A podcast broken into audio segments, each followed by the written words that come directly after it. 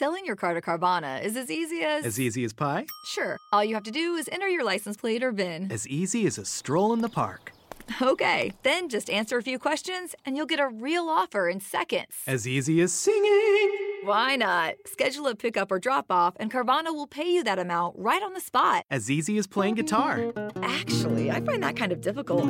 But selling your car to Carvana is as easy as. Can be. Visit Carvana.com or download the app to get an instant offer today.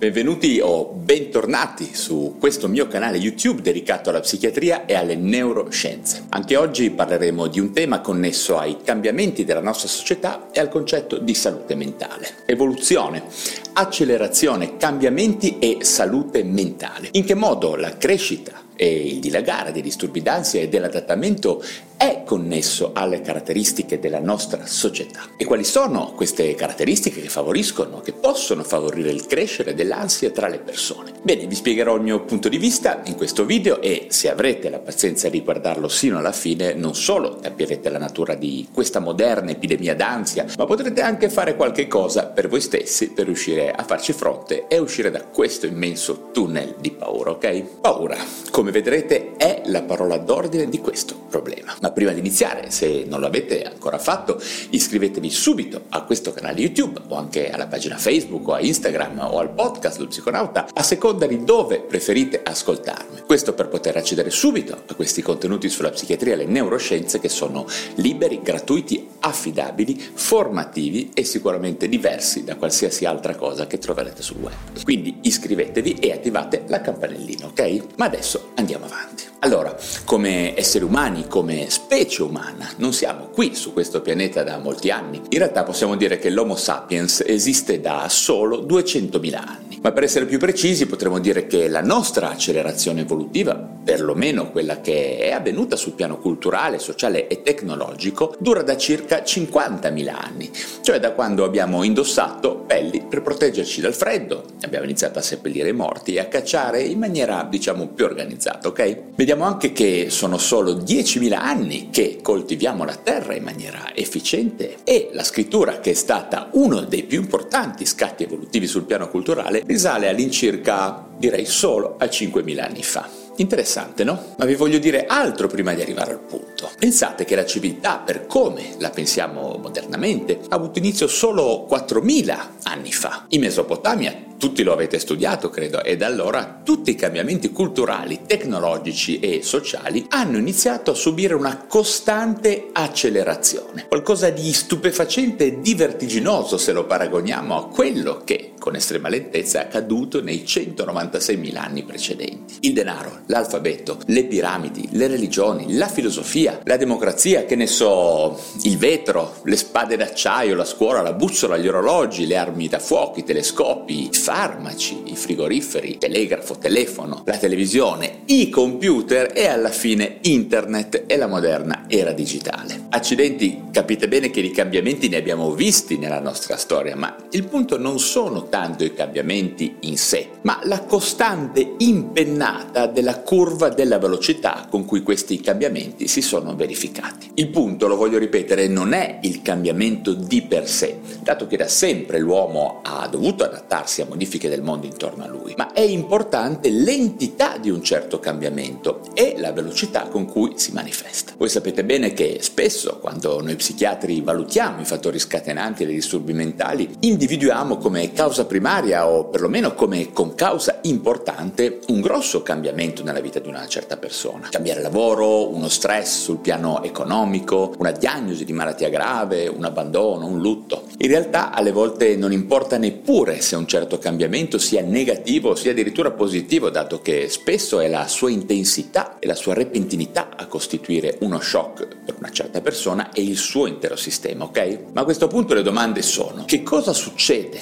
quando dei cambiamenti ambientali, relazionali, sociali e tecnologici non cambiano la vita solo di una persona, ma in realtà quella di tutti? Cosa succede quando intere società o l'intera popolazione umana attraversano un periodo di mutamenti rapidi, profondi, che sembrano mettere a repentaglio la nostra stessa identità, la nostra visione del mondo e che ci fanno perdere una prospettiva definita e chiara del futuro? Negli ultimi vent'anni il nostro mondo è cambiato ad una velocità mai vista nella storia dell'uomo. Su questo concordano tutti. È cambiato sul piano tecnologico per prima cosa e questo poi ha cambiato tutto il resto. I rapporti tra le persone, il modo in cui viviamo, in cui lavoriamo, il modo in cui spendiamo i nostri soldi e il modo in cui tendiamo ad indebitarci. Anche il modo di far politica è cambiato e non in meglio, direi, con manipolazioni, alterazioni delle informazioni e la tendenza dei social media a polarizzare le nostre opinioni. Pensiamo anche al mondo del lavoro, aspetto molto importante della nostra vita.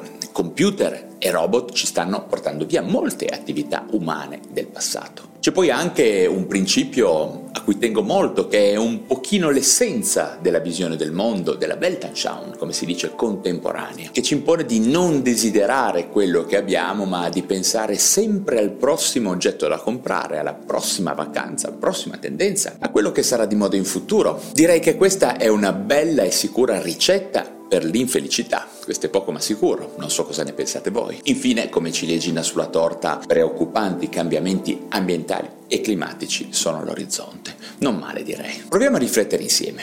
Nell'anno 2000 nessuno sapeva cosa fosse un selfie. Molte persone non avevano ancora un semplice telefono cellulare. Google era appena nato, non c'era YouTube, WhatsApp, Facebook, Netflix. La gente usava ancora i fax, le videocassette, pensava che le automobili che si guidano da sole ci fossero solo nei film di fantascienza. Il mondo è sempre cambiato, ripeto, questo lo sappiamo, questo ce lo insegna la storia, ma mai a questa velocità e in maniera così impattante sulle nostre vite, sia nel bene che nel male. E l'ossessione per il futuro poi ci allontana dal vivere nel presente. In questo scenario come possiamo pensare di poter godere di una buona salute mentale? In realtà il sentimento nascosto, innominabile, presente più o meno forte in tutti noi è la paura. Paura è la parola d'ordine in questo discorso sull'ansia. Spesso una paura senza oggetto, che poi è la vera definizione dell'ansia, temere qualche cosa che non abbiamo ancora incontrato e che non conosciamo. Ansia è paura senza oggetto. È come alien senza l'alieno o lo squalo senza lo squalo, tanto per fare degli esempi cinematografici. Tutti ci sentiamo addirittura in colpa per soffrire in un mondo che sembra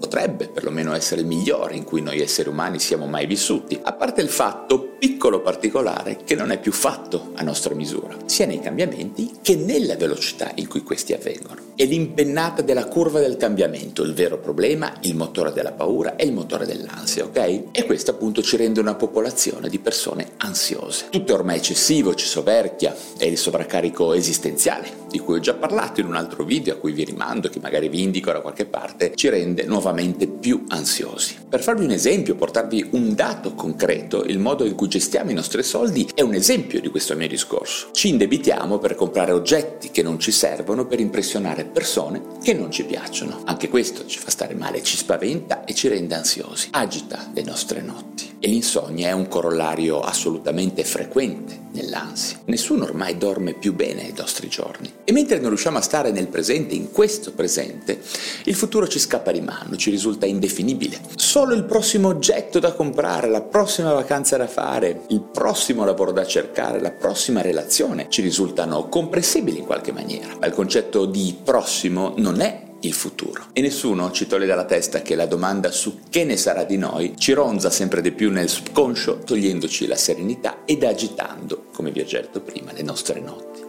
generando nuova ansia che cerchiamo di placare, riempendoci di nuovi oggetti e nuove aspirazioni, dimenticandoci di quello che già abbiamo. Lo ripeto, la ricetta della felicità è senz'altro un'altra, non pensate? Bene, questo è quello che credo sia il vero motore dell'ansia e dell'irrequietezza degli esseri umani che vivono in questi tempi. Tempi in apparenza molto buoni, ma con un difetto, con un fantasma nella macchina, un ghost in the machine, come si dice. Insomma, quello di cui stiamo parlando non è più un disturbo d'ansia vero e proprio, perlomeno secondo le vecchie definizioni della psichiatria classica, ma, come dico sempre, un forte disadattamento ad un ambiente, ad un'esistenza in cui non possiamo che sviluppare disagio. Ok, ma mi fermo qui per adesso e direi che anche per oggi ho finito. Bene, come sempre se vi sono stato utile datemi un like e spero che vi facciate sentire con domande, precisazioni o opinioni giù in descrizione per questo tema che è molto interessante, molto importante a mio parere. Prima di salutarci ricordatevi anche di iscrivervi a questo mio canale YouTube, al mio podcast, a seconda del canale digitale da dove mi state ascoltando. Vi ripeto, vi ricordo che anche su Clubhouse mi trovate presente in qualche stanza in cui si discute di psichiatria o neuroscienze. Ricordatevi infine anche del mio Instagram, della mia pagina Facebook e soprattutto del mio blog valerorosso.com dove troverete tantissimi articoli di approfondimento sulla moderna psichiatria e sulle neuroscienze. Lo ripeto, sono tutti contenuti gratuiti che difficilmente troverete da altre parti. Bene, anche questa questa volta vi ringrazio davvero molto per la vostra attenzione e ci vediamo